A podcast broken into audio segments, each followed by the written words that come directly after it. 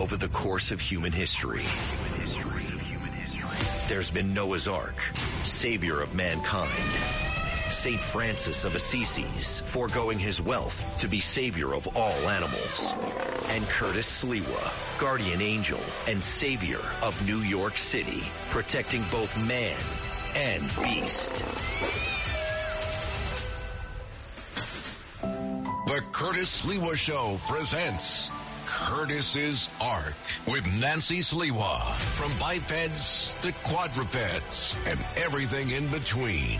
Now, with Nancy Sliwa, here's Curtis Sliwa. Well, we got a little bit of good news. Good news for a lot of our listeners, Nancy. That first half-hour video program that we film in the studios of WABC for Red Apple Media is available to everybody? Yes, that is up and running, and I definitely hope everyone checks it out and gives us their feedback. So how can people access it? This is the video component of what we do here at WABC and in our own lives for the Guardian Angel Animal Protection Division, in addition to this one-hour animal welfare program that we do each week on WABC Radio. What exactly is the theme of the first episode that you prepared for the people to watch?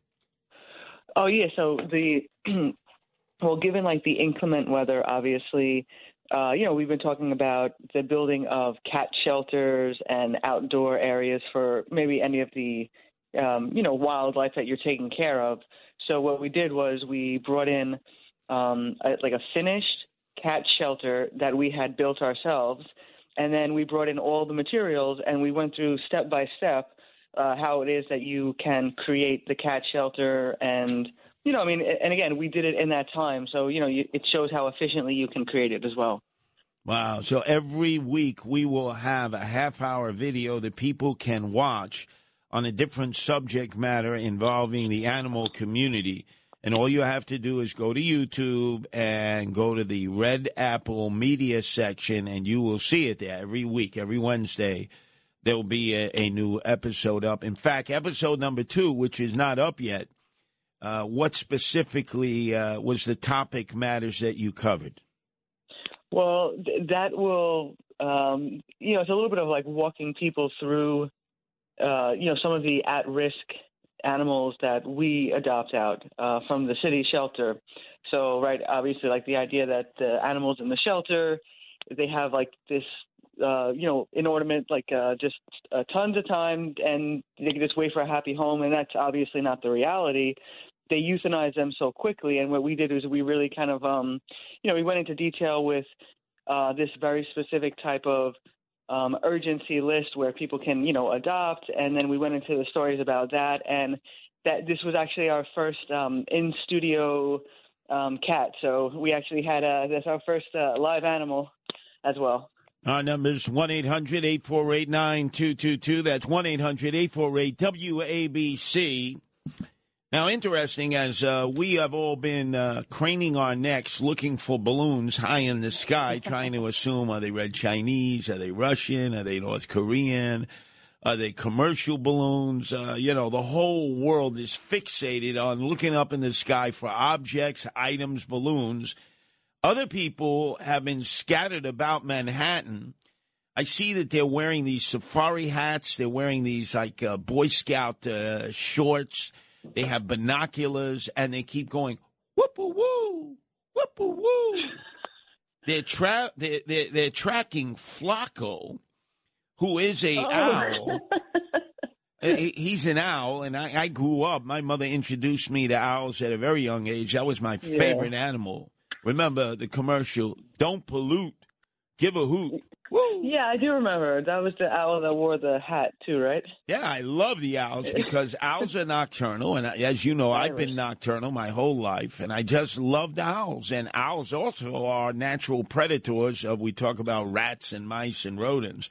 Boy, those rats and mice and rodents see an owl. They don't come anywhere near.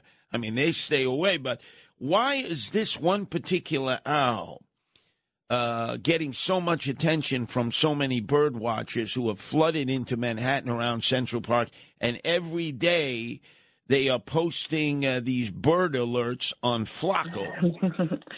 Yeah, so this is a owl that was in the enclosure in the Central Park Zoo, and it was tampered with. So I don't think they know yet, who it was that tampered with it. But so basically, this owl has escaped, and it's living within Central Park, but they're hesitant about trying to capture it in any sort of aggressive way. So they're not trying to tranquilize or net it or anything like that. So I think what their approach was that at first, well, because they were able to track it, it's not going anywhere, and that it would eventually just be hungry. So it would, eventually walk its way back or fly its way back into its enclosure, but it hasn't done that. So since it got out, it's been in Central Park, and obviously they've been watching it the whole time, so they haven't seen supposedly they haven't seen the owl eat. And they're concerned that because it's been in the zoo and it's basically domesticated, that it lacks the ability to hunt for food in the first place. So now that it's been like a week, now they have to start shifting their plan because waiting it out, that approach has not been successful. So now they have to be more aggressive. It is incredible because somehow that owl, which has not been in the wilds, is somehow eating. How could it have survived on its own, because they claim, it won't be a predator. It won't go after mice and rats, which is the normal thing that owls survive on. It hasn't been eating any food, so how has it survived? You know what?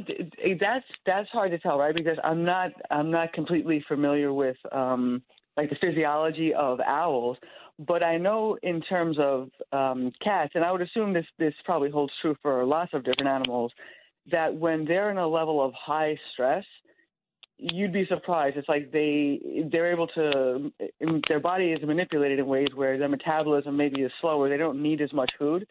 So I imagine this owl is in high stress because it's not in its normal environment.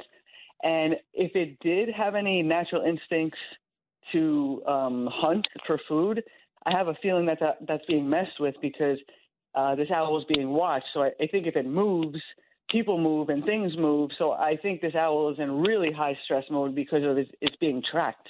Now, bird watchers, you've seen a lot. I've seen a lot. We live right next to Central Park. You spend more time in the park than I do, but I've seen them from time to time. And they have the binoculars. I get that. And they like to be in the park because when the birds migrate from Canada down south, a lot of times they use Central Park as a layover, so to speak. They spend like a day there before they continue their trip down south. But why the safari hats? I always wonder, why do bird watchers wear safari hats like they're in the middle of the Katamari jungles? I mean, I don't know. I would guess maybe just so that they can identify one another. Why do they make that sound? Whoop-a-woo, whoop-a-woo. I don't know. You might be hearing things. I've never heard that sound, but I don't know. I mean, you have to ask them. Now, with the biggest show just completed, the Super Bowl, Kansas City Chiefs nudged out a victory over the Eagles, who crashed. Eagles crashed. But part of the programming now for the Super Bowl, the most watched program of any all year long in the United States, is both the Puppy Bowl and the Kitten Halftime Show. That wasn't part of it initially. I remember when I was first watching the Super Bowl, you had very little of these entertainment things. But what do they do in the Puppy Bowl, and what is the Kitten Halftime Show about? Because I think most people were watching Rihanna on the stage with her dances and not the Kitten Halftime Show. Well, yeah, so what they do is something that plays – prior to the start time of the Super Bowl, so this way you can catch everything. Although I think maybe some people would want to watch the kittens, I'm not sure. But what the whole premise of this is, they're trying to showcase rescue groups and animals in need of rescue.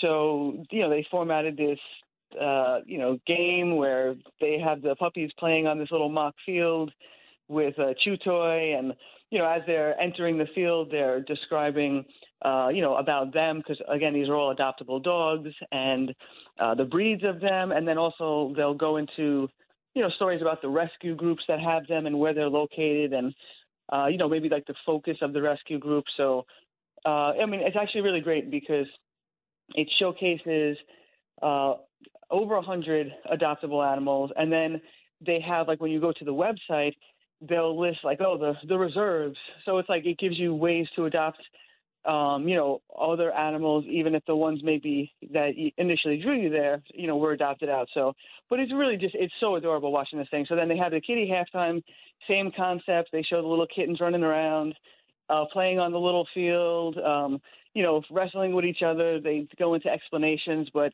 I mean, it's actually really creative with the announcers they have for the game, the way they describe the plays. Like, it's definitely entertaining to watch this thing. Well, the Fox Network had the license to do the Super Bowl event this year, but I saw that in some of the initial advertisements, they kept promoting their show on the Fox Network that's coming up, the Animal Control Show. What is that? Because we've discussed animal control sometimes in not the most positive ways as a place that provides shelters, especially in the five boroughs of the city of New York, and has death rows for cats and dogs if they're not adopted. What exactly is the premise of this animal control show? Well, I definitely think this is going to be more of a feel-good show than that reality. But, yeah, the goal is, like, to draw attention to animal issues. And I think the overall premise is like a pet detective type show. So, for instance, the way that, you know, the NYPD would investigate animal crimes in New York City, this would be like the force of the law investigating you know, crimes involving animals, and it's, you know, takes place within the context of, like, the city shelters or, you know, but so again, it's, you know, it's a good thing to bring attention to, and, you know, obviously it's done in a comical way, so it's not an expose, so maybe that's a good way to draw people in, you know, just get their attention focused, and then once they're paying attention, then you can educate them on what's going on. You know, there's some people listening to us right now, they don't have pets or animals. They're very much like our former president, Donald Trump. You know, they don't have any animals. They don't have any pets. Kathy Hochul, our governor, when she was running for office, she never was with a pet. Neither was Eric Adams. There are a lot of Americans who, they don't have pets. They don't have animals, either living with them in their home or living outside in a feral capacity or even, you know, in a farm-like capacity. So in this case, the fact that you have the Puppy Bowl and the Kitten Halftime Show as part of the Super Bowl, I think is getting across to incredible numbers of people that no matter what your politics is, no matter who you are in America, that having animals actually brings people together when they have such differences that divide them, that make them so partisan, and unwilling to talk to one another. I've seen, and I'm sure you've seen, people gathering up when they're walking their dogs, having conversations with people that normally they'd have nothing to do with because they so differ with one another politically. And we've seen that with cat lovers. Oh, yeah. I mean, absolutely. Camaraderie among pet owners and, you know, obviously understanding the same stories and the same, you know, types of daily routines. Yeah, I think it is something that really does unite people. And it's so joyful, right? Like there's when you're just seeing the animals run around and you're seeing them happy, it's, you know, there's nothing else but joy that you feel, I think. Our number is 1-800-848-WABC. I'm hoping that somebody out there, a birdwatcher, will be able to explain to me when I've seen it in Jamaica Bay, where a lot of birdwatchers go because of all the birds also that are stopping over in Jamaica Bay when they're migrating south for the winter, what that thing is when they go, whoop-a-woo, whoop-a-woo. I mean, I've heard it. I'm not hearing things, Nancy. I've heard a few of them do that. You might be. I wouldn't totally rule that out, but whoop-a-woo. Anyway, let's go to the Bronx. We're not talking about drive-by shootings. We're not talking about murders. We're not talking about robberies. We're not even talking about home invasions by thugs and thugettes. We're talking about home invasions by raccoons? Yeah, this is actually a really – I don't even know how to explain. This is a really funny story. This woman is supposedly she's being terrorized by these raccoons that are living outside of her apartment second floor window in the Bronx. And so what happened is they're lounging there. So they're using it as a place to sleep. And this window where they're sleeping next to is near her bedroom. So she's just actually scared of seeing them. So, you know, her concern is that because, you know, she's heard that, you know, raccoons can be dangerous and they can carry rabies. She's been trying to do things to keep them away. So like spikes and barbed wire and, you know, it's things that are very dangerous, but yet they keep coming back. So now, you know, since she's alerted her landlord and the landlord said, well, you know, make it where they can't sleep there anymore, that they can't nest there. So, you know, this is an example of, you know, these poor animals just being trespassers, like, everywhere that they go. I mean, this woman, like, she even acknowledges, like, oh, you know, I respect what they're doing. You know, they live a tough life like we do, just trying to survive and just trying to keep their head above water. I just don't want them sleeping next to my place. So they're not littering. They're not using it as a bathroom. They're not leaving food. They're not having, you know, babies there. It's just they're sleeping there, and that's enough that she wants them out. So they're basically they're squatters.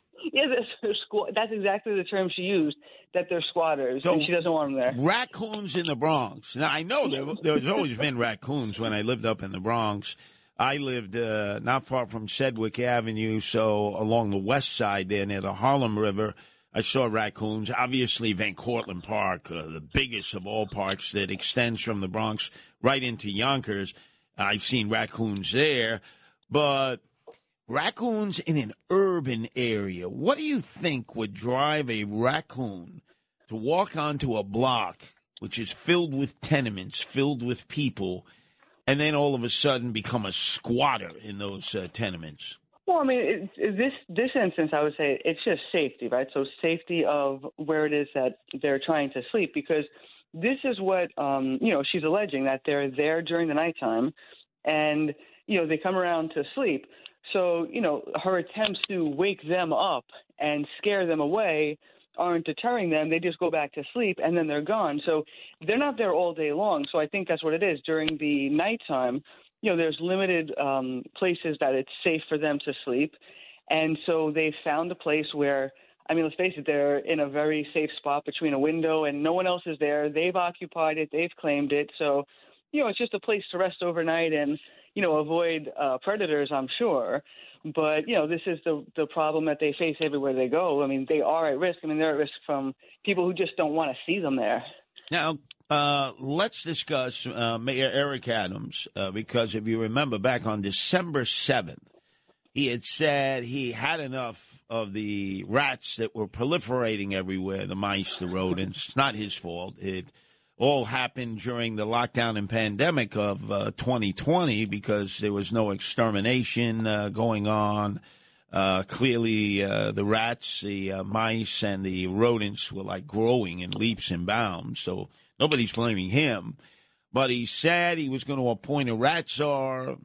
After discussion, you agreed to allow me to devote even more hours to being the rat czar, volunteer rat czar at night from 10 at night to 4 in the morning, because rats, mice, and rodents and feral cats are nocturnal. As you remember, I volunteered, went out to his block that has a serious rat issue, still does, in Lafayette Avenue in Bed-Stuy. He welcomed us at first. He welcomed my volunteering as a rat czar, but has since tabled the idea. But he keeps going into court arguing about these tickets he gets from the health inspectors because he doesn't do rat mitigation on his property. And he was in court again just the other day, fighting $1,200 worth of tickets. And I'm scratching my head and say, Guy, why don't you just pay the tickets and be done with it? Either that or sell the building. You're not living in the building, so just sell it. There are so many hipsters and millennials now that will do anything to live in Bed-Stuy. It's considered a very hip, happening millennial location. And yet he very stubbornly wants to argue the tickets, even though he's guilty, like a lot of people are who have property, of having rats on their property. What do you think is going in his thought process? Well, first of all, I mean, yeah, for someone who, boasts that he doesn't like to kick the can, responsibility, all he seems to be doing is blaming other people. So, his last appearance in the court, he's talking about, it's not because of me, it's because of my neighbor. And then he's bringing up, well, the entire block has a problem, so it's really not even, my neighbor, it's the whole block. So, and then also, supposedly he has, done all this rat eradication. Now, he said when he was in court that he has on his property 2 of those big vats that he uses to capture and drown them on his property. Now, I didn't see them during the times that I was there, but in this picture it shows this big green thing on the front of his property. And he also claims that he promises to produce going forward picture and video evidence. So he didn't bring that to court, or rather at his virtual hearing, he didn't have it, but he's promising future pictures. I mean, that was the day to bring the pictures if you had them. So again, I think what he could be doing is also, besides trying to attack the problem like on a logical way, he might use this as a great example of how people who are regular people who maybe are experiencing this is like the level of bureaucracy. This is what you have to face in City Hall. This is how, it goes when you're trying to challenge it. This is, he could really bring attention to the process as opposed to himself, but unfortunately it's all about him. So, yeah, I don't know. He still has a rap problem. It was interesting. We got a call the other day, both you and I, from a very influential person in New York who lives on 111th Street, has lived there for a while, and discovered that she had feral cats in the back of the property she was living in, and she has started to take care of the feral cats. And because of that, they don't have a rat, mouse, or rodent problem. Yet one block over on 112th, they have a serious rat, mice, and rodent problem. What do you think it is about people that when they have been confronted with evidence about how feral cats can keep the population of rats and mice at bay, they just want to argue it? They just want to keep using pesticides and poisons. You know what? It might be this idea that a quick fix, right? I'm going to throw something down and the problem goes away. But obviously that doesn't work. And, people who are going through this, they recognize that, okay, they're doing this again and again and again, and the problem is surfacing. Now, at what point the tipping scale is they're concerned about their own personal safety because of the level of poisons they're putting down in their own area. I mean, that's going to be a personal preference, but I would think most people would try to strive to do things that are healthiest. And again, you're putting stuff on your property. You don't know how long it's going to stay in the land, if it's going into the soil itself. I mean, I don't see how that could be. And again, it's proven again and again that it's not successful. Now, when you have the cats there, they're constant. So as opposed to this, poison that for a moment might be really strong and kills them right there at the moment, but then everyone comes back after it's gone. The cats are there all the time. They live there.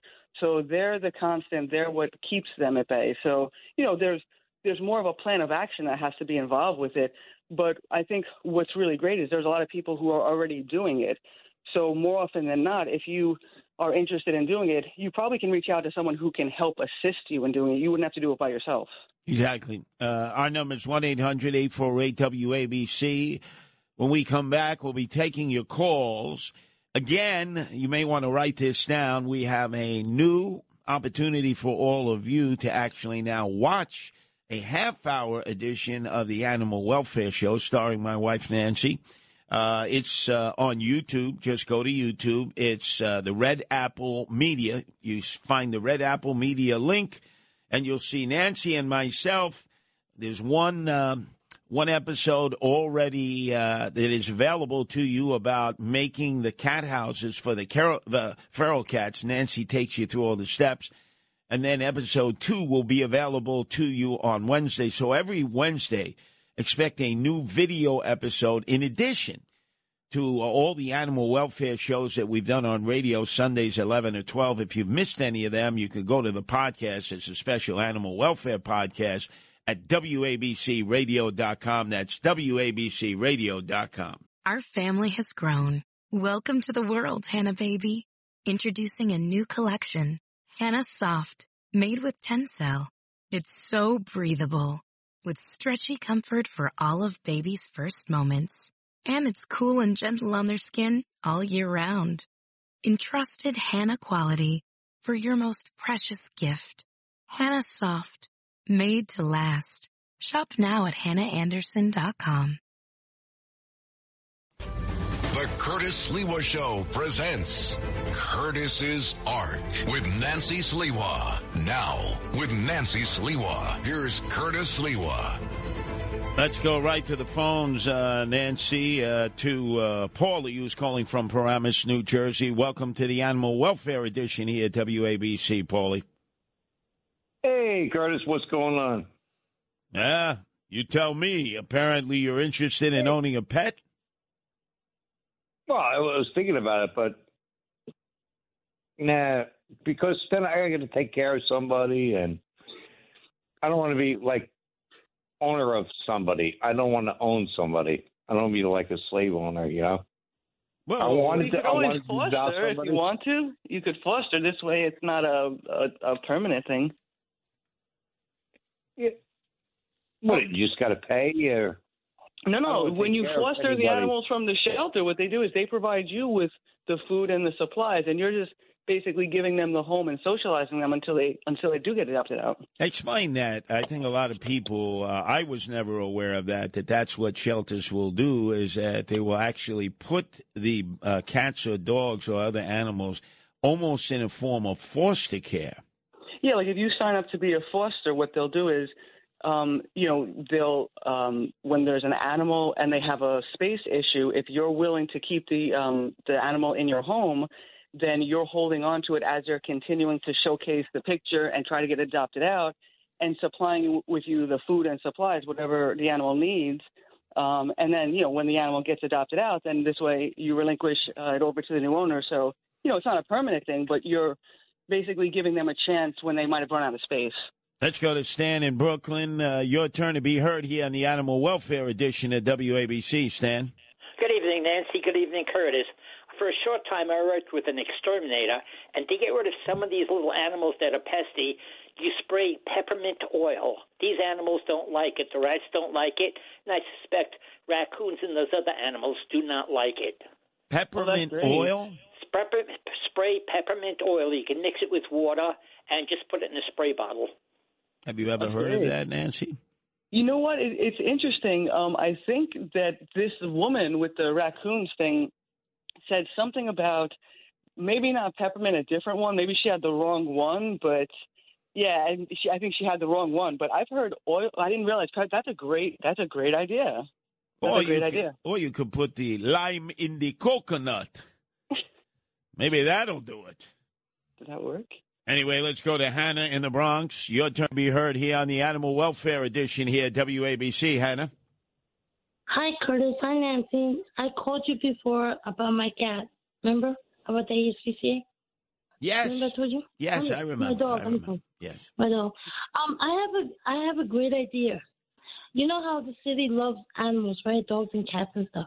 And they have a lot of animal rights. I noticed that there is a disease called leptospirosis, where dogs, eat, when they lick a rat rodent's piss, they could actually get killed. So if there's so many New Yorkers who love animals like dogs and cats, why can't they say that, we want a cure for the leptospirosis to stop the rodent's piss? If their dogs, and their cats sometimes walk outside. Like, I walk my cats, too. If they lick it, they'll kill them. Because there's a lot of New Yorkers who love cats and dogs. Wait a second, Hannah. You said you walk your cats? Yes. Now, how do you do that? Explain that. I put my cats in a harness. There is such thing as a cat harness. And we walk to the park. And, you know, because my cats are all from, they were feral cats. And they became domesticated. And I kept them. And I have 12 of them and 2 dogs in the house. Now, what do people say when you're in the Bronx and you're walking cats out in the street like you would a dog? Well, I live in the South Bronx, and some people make fun of me. They know me as a cat lady. I dress my cats. Yeah, I dress my cats, and I dress my dogs, and we walk out. And they said, oh, my God, that's different. But what I do is I make my own T-shirts, and I brought about, like, you know, issues about animals, not to put them down, to adopt. Yeah, so, like, when they say, oh, what a cute cat, and then when they see the T-shirt, they read it, they say, oh, my God, I did not know we could foster animals in the shelter. Wow. That's great. That's great. That's absolutely great, Hannah. Tell you really are an awesome lady. I'm inspired by you, and I wish you were running for mayor. Thank you. Well, now hold on a second, Hannah. If given the choice, if I was running for mayor or Nancy was running for mayor, who would you vote for? Curtis. I have to say Nancy. All right, okay, I'll take it. Good question. Yeah. Good question, Curtis. Oh wow. Hannah would vote for you, Nancy. I have a feeling a lot of people would vote for you. I feel the wave coming, Curtis. By the way, we were talking about the flus and all the viruses and all the sicknesses that animals can get. Mm-hmm. We have another update on that. Wild ducks have been found dead in a stream in Maine, and they tested positive for bird flu. This bird flu seems to be like traveling in the ether all over the country. Well, I mean, and right there's the problem, you know, because they have migration patterns, and then think how many different levels of predators they have. So, you know, I mean, it can go everywhere so quickly. Wow. That's sad. Wild ducks found dead in a stream in Maine, test positive for bird flu. Now, the problem is they're going to go around collecting the fowl, assuming that these ducks had the contact with other fowl, other birds, and in order to preserve the species, they end up killing like thousands of them in order to try to eliminate the spread of the virus. And you say to yourself, well, maybe we ought to put more effort into trying to develop medicines or inoculations for the animal community. I mean, look how quickly, you know, they were able to, you know, forge ahead and come up with, you know, COVID, you know, vaccines. And here we have these things. I don't know how many animals need to be slaughtered before they start investing in bird flu medicine, because that can't be an acceptable solution that they'll just kill them. That can't be okay. I mean, that's really the problem, that it's okay at this point. Let's go to Greg, calling all the way from Kentucky. Your turn to be heard here on the Animal Welfare Hour here at WABC, Greg. Good evening, guys. I really appreciate your show, and it's a pleasure to speak with you. I was wondering if you have had, either one of you guys or you know anyone credible who has had any experience with either animal communicators or animal psychics or whatever they might be calling themselves. And whether, you know, I'm very skeptical of it, but I've also heard stories, and I know some people who they swear by some of these psychics. So that would mean, I'm trying to sort of imagine what this looks like. You mean animals would gather up, Greg, and have a Ouija board? I would hope not the Ouija board, because that's kind of evil. You know, you got to watch out with Ouija boards. But supposedly, I mean, they communicate. I would say more, maybe it's more of an animal communicator. I think my wife is an expert. I've seen her communicate with cats. She's able to communicate with them. They don't listen to me, but she has a way of talking to them, or at least making noises that they react to. Nancy, what is it that you do that these cats actually communicate with you and they ignore me. Yeah, I mean, well, I mean, that's, yeah, I'm not sure if this exactly to the point of the question, if you're looking for that, but what I do is just, yeah, I mean, it's definitely like the language they have, right? Cats know the tones, cats know, I mean, they do know the difference between when you're talking to them, when you're not, so I think that right, if you right. can, yeah. But I don't want to interrupt you, but what I mean is, I mean, I talk to my cats, and I think I have a real, honestly, have a good relationship with my cats. Yeah. But there's some behavioral issues and things that I can't quite get a handle on, and sometimes some people have sworn by these animal communicators to come in, and they somehow they can read. I don't want to say read their minds, but the animal they have a sensitivity to what. Beyond what I certainly have, and I love my animals, and I know they love me, but well, Greg, we don't talk at that level. I have to recuse myself because I've been known to talk to myself often. And notice, Nancy, the cats actually walk away from me when I'm having a conversation with myself. Yes, they do. Our number's 1-800-848-9222. When you drive a vehicle so reliable it's backed by a 10-year, 100,000-mile limited warranty, you stop thinking about what you can't do and start doing what you never thought possible. Visit your local Kia dealer today to see what you're capable of in a vehicle that inspires confidence around every corner. Kia, movement that inspires. Call 800-333-4KIA for details. Always drive safely. Limited inventory available. Warranties include 10-year, 100,000-mile powertrain and 5-year, 60,000-mile basic. Warranties are limited. See retailer for details. The Curtis Sliwa Show presents Curtis's Arc with Nancy Sliwa. Now, with Nancy Sliwa, here's Curtis Sliwa. To the heartland of America, the Buckeye State, we go, Ohio. And, Mike, your turn to be heard here on the Animal Welfare Edition here at WABC. Mike. Good evening, Curtis and Nancy and all listening. And tell Hannah she's not the only one that has walked the cats in little harnesses. My question is, I've got a feral. I've adopted a couple of outside cats before. They were easy enough to adopt. This one's about half tame. I think it may have been in a trap neuter release program because the top of its left ear, the tip of its left ear is flat. It looks like someone might have nipped the end of the ear off. Yeah. And out of the four ferals that came around that followed the neighbor's new adopted cat over into the business, only this one is there now, and she sits around the building. I mean, she'll sit right next to the door. She'll sit right in front of the building. I'm trying to get her to come into the building at night and basically adopt her and get some shots and stuff in her. And I'm wondering if she was in a trap, neuter, or release program. I mean, she's friendly. I can touch her and stuff. I could pet her on the head and stuff in the last week or so. Any takes on that? Yeah, the ear strikes me as yes. Because that's like that's what they do here. They ear tip the cats when they fix them, and they are outdoor cats.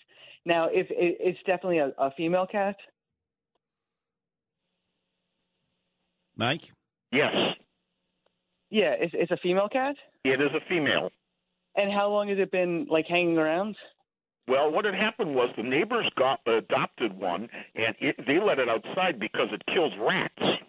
Okay. And so then the neighbor's cat came in, and then I seen four other strays come in. I was giving some food to two of them because they were twin tuxedos, and I think they were out of the same litter. And then over the last couple of weeks, that one and a third cat just sort of disappeared, and the only one that's been around there, I mean, she's sitting there waiting for me and everything.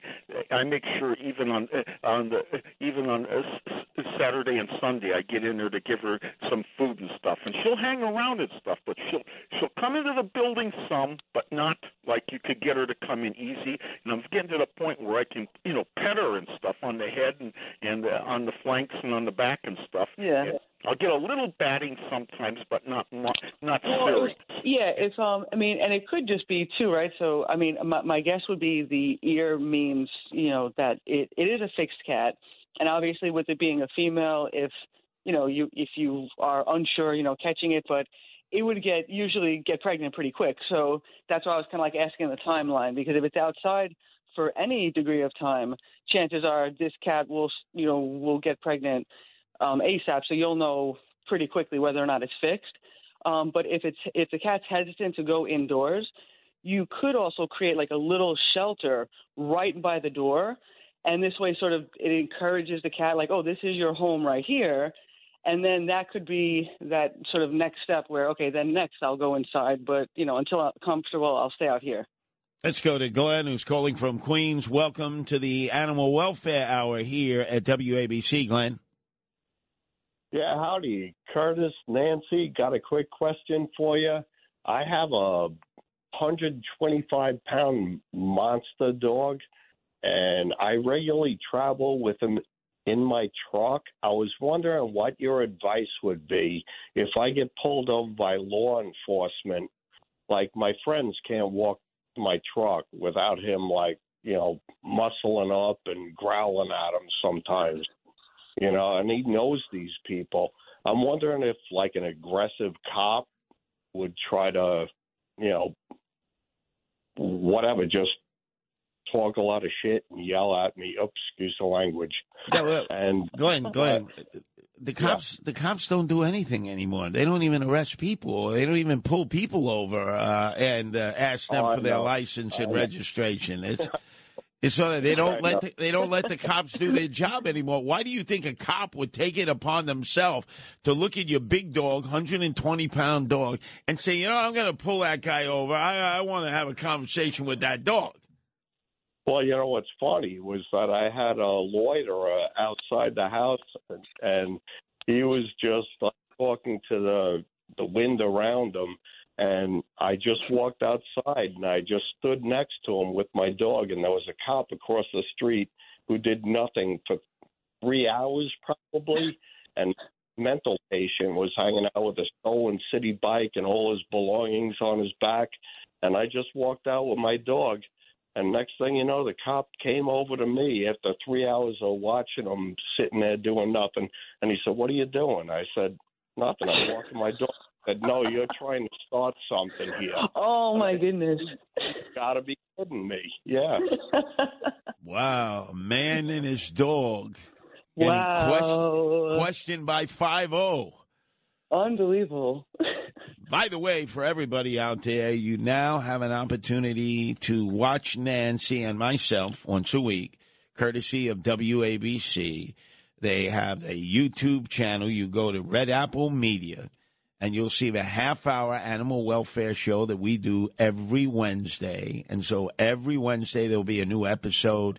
The first episode, which is available right now, Nancy, what is it you're instructing people on what to do? Oh, how to make an outdoor cat shelter, from materials that you can buy at, a local hardware store and, pretty affordably and certainly quickly, within 30 minutes. Let's go, if we can, to Robin, who's calling from Brooklyn. Your turn to be heard here on the Animal Welfare Edition here at WABC, Robin. Hello, Nancy and Curtis. I spoke to you last week, Nancy and Curtis. I have a cat, my mother and I. And, Nancy, you had said that vitamin supplements were important to give to our cat. But the only thing was, you didn't say what supplements or vitamins to give to her. Her name's Effie, and she's 7 years old. Okay. So for instance, I use nutritional gels. So for instance, I use one, it's a brand, it's Tomlin, and it's called high-calorie nutritional gels. So that's what I would put into anything that's a soft food for them. Now, what is? How do you spell that, Nancy? It's Tomlyn. Tom, like Tom, and then the last three letters? Lyn. Okay, and that you apply to their food. Yeah, it looks like it's almost like a tube, a toothpaste tube. It's a tube of gel where you basically put the equivalent of a teaspoonful, and you would mix it in with the food, and that's a nutritional supplement to try to boost any sort of a nutrients they can get. Let's go, if we can, to Gina in Brooklyn. Your turn to be heard here on the Animal Welfare Edition at WABC, Gina. Hi, Nancy and Curtis. You know, I used to take these tours in Central Park, and they used to, the guide used to warn us not to feed any animals because they get aggressive. And on the break, I had a peach in my hand, and a sparrow just attacked my peach, and I gave it to him. Like I said, you bold little New Yorker, you know. So I'm thinking of the owl. I think he's going to learn by his cohorts in the forest there, and he's going to get his food, not to worry about him. Yeah, right. Actually, that's a good point, because if you watch the pigeons long enough, and they're always around that area, you'll pick up really quickly what to do. Yeah, well, that was my experience. That little bold New York sparrow, he stole my peach. Mm-hmm. Wow. Now, when you were there, did you accompany bird watchers, Gina? No, but if you're talking about that, woo, woo, I've heard that. They always look kooky, the bird watchers that they depict on old TV, and they were always saying that, Curtis. Wow! So you did like I did here. Bird watchers go whoop-a-woo, whoop-a-woo. I think they were told somewhere, like in a bird watching class, that would attract birds. Well, you know, it's interesting. When I was in Mexico, they have these birds they call Santana. It's not after Carlos Santana, no. And they're perched up in the trees, Nancy. Okay. And if they see somebody with blonde hair, a boy or a girl or a man or a woman, they attack the person's hair. They're attracted to blonde hair. Brown hair, black hair, no hair, baldies, no. But if they see blonde hair, they just come down and they swoop and they just like try to sort of take the hair. Yeah. And they're called Santanas. Yeah. No relationship, I might add, to Carlos Santana. But now, if people are interested in continuing the conversation and continuing the exchange of information, how can they get in touch with you? Well, you can visit guardianangels.org and go to the Animal Protection tab, or you can email me directly at nancy@guardianangels.org. And remember, ladies and gentlemen, you now have a different way of assessing your animal welfare program. You have the hour program here in radio form. If you've missed any, Sunday nights 11 or 12, you can go to wabcradio.com and see all the animal welfare podcasts featuring Nancy. Or now you can see something completely different in video form. Once a week, we post them on Wednesdays through the WABC YouTube station, and you just go to the Red Apple Media thread, and you'll get a half hour worth of video, in this case, Nancy, teaching people how to make the houses for the feral cat. So we're going to continue to keep providing you more information in the video form and here in our audio form on the radio, because we got to continue to take care of our furry little friends and family members, Nancy. Yes, absolutely. As always, a pleasure being on. All right. Do appreciate that, Nancy. Up next, Dominic Carter, who still is in the morning sitting shiva for the loss of his dog. That's not Beyonce. I forget the name of his dog that he is in, Dolce. Imagine all this time, Nancy, and he is still mourning the loss of his beloved dog, Dolce. Wow. I know. I understand. Well, hopefully I can convince him to go to the shelter, and for his family, he's got a son and a daughter and his wife, and maybe find a dog that's in need. You can never replace Dolce. People know what I'm talking about, but maybe by having another animal, he won't be so depressed. New York's talk station with the king of New York, Curtis Sliwa, 77 WABC. Now to the Bernard McGurk studios of 77 WABC and Curtis Sliwa. Let's go, Brandon. I keep it drawn like I'm the cannon. Hey, hey, let's go, Brandon. Pan in the gate, real aces, Brandon. Hey, Brandon, let's go, Brandon. You ask questions, they start banning. Wouldn't you like to have seen President Joe Biden's wife, Jill, at the Super Bowl, actually dancing to this song, Let's Go Brandon, which was played during the halftime as Rihanna was being escorted off the Super Bowl field. This song was being played. Did you hear it? Interesting. It's a top 40 song now, a dance song all across the nation. A lot of people say, is that the term that they use to make fun of President Joe Biden? Instead of F you, they said, let's go, Brandon. Right. I'm not sure. It's a damn good song, right? I mean, I get up, I'd be dancing like a whirling dervish. But since we're talking about President Joe Biden, he has this phrase that he always uses. You having played football, maybe you can explain to me what the hell he's talking about. Now some members here are threatening, and I know it's not an official party position, so I'm going to exaggerate, but threatening to repeal the Inflation Reduction Act. As my coach, that's okay, that's fair. As my football coach used to say, lots of luck in your senior year.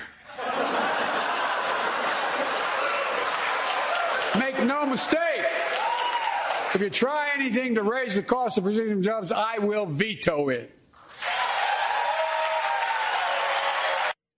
Now, Dominic, I never made it through my senior year, as you knew. I got kicked to the curb by the Jesuits at Brooklyn Prep, and I never looked back. So I have no way to relate to this. What does this mean? As my football coach used to say, lots of luck in your senior year.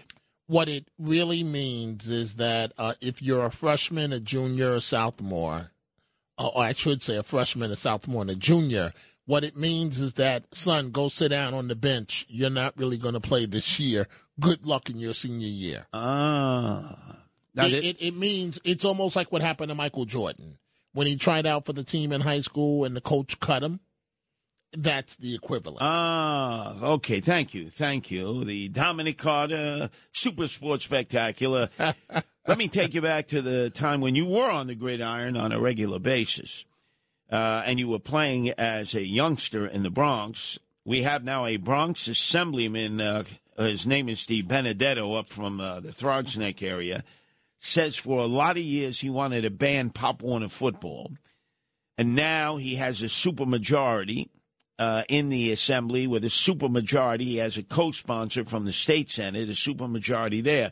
And they're moving to ban Pop Warner football. I guess that's anywhere from like 8 to 12 years old. You played a lot of football in your time, tackle football. Are you in favor of that or opposed? I can understand the concerns that are being raised, but I, on a personal level, for me, my family, my kids, my grandkids, I'm against it. I firmly believe with all my heart that football is not just about football. It's about discipline. It's about teaching young men how to overcome adversity, to go forward. And so I'm of the belief that that football is not a bad thing. But I understand the concern about parents and their children's health. So to give you an example, I'm trying to encourage my grandson now to play organized Pop Warner football, but he's not really interested. Mm. Yeah, like my three sons. You know what they told me? What? Oh, you mean soccer? What has happened to our country? Good old-fashioned smash-mouth American football. I mean, yes. That's part of our DNA, right? Yes, yes. And you tell the great story, and you've told it many times, and I mean, keep telling the story, how your coach, a white guy, was an off-duty police officer. Yeah, you have a good memory. Oh, because you said, boy, he was such a great role model for me and my friends. He was. To understand football is to understand, in my case, how a white New York City police officer kept about 50 African-American and Puerto Rican, maybe I should say Latino, young men out of jail, because he organized us, kept us on the football field right across McCombs Park when it was the other side of Yankee Stadium, you know, And we would play there, the Jaguars football team. And, Curtis, it was really an outstanding, wonderful experience. Now, did he ever do what my coaches used to do with me all through my career of playing football until they kicked me out of Brooklyn Prep? What position did you play? I played outside linebacker at 150 pounds. The guards would be pulling, and they would turn me into a speed bump. And I played flanker. But the coach would be in the locker room and say, you know, everybody came here, and they're in good health, and let's hope after the game they go back home in good health. And then I'd be coming in off the field, crackbacking, you know, because they were running routines in which they were lateraling the football to the halfback who was trying to go round end. And he goes, Sliwa, I don't care if you have to break that guy's leg. You got to stop him or we're going to lose this game. Right. I can't. How do you do that and make sure he goes home in one piece? You just go through him. Dominic Carter up next.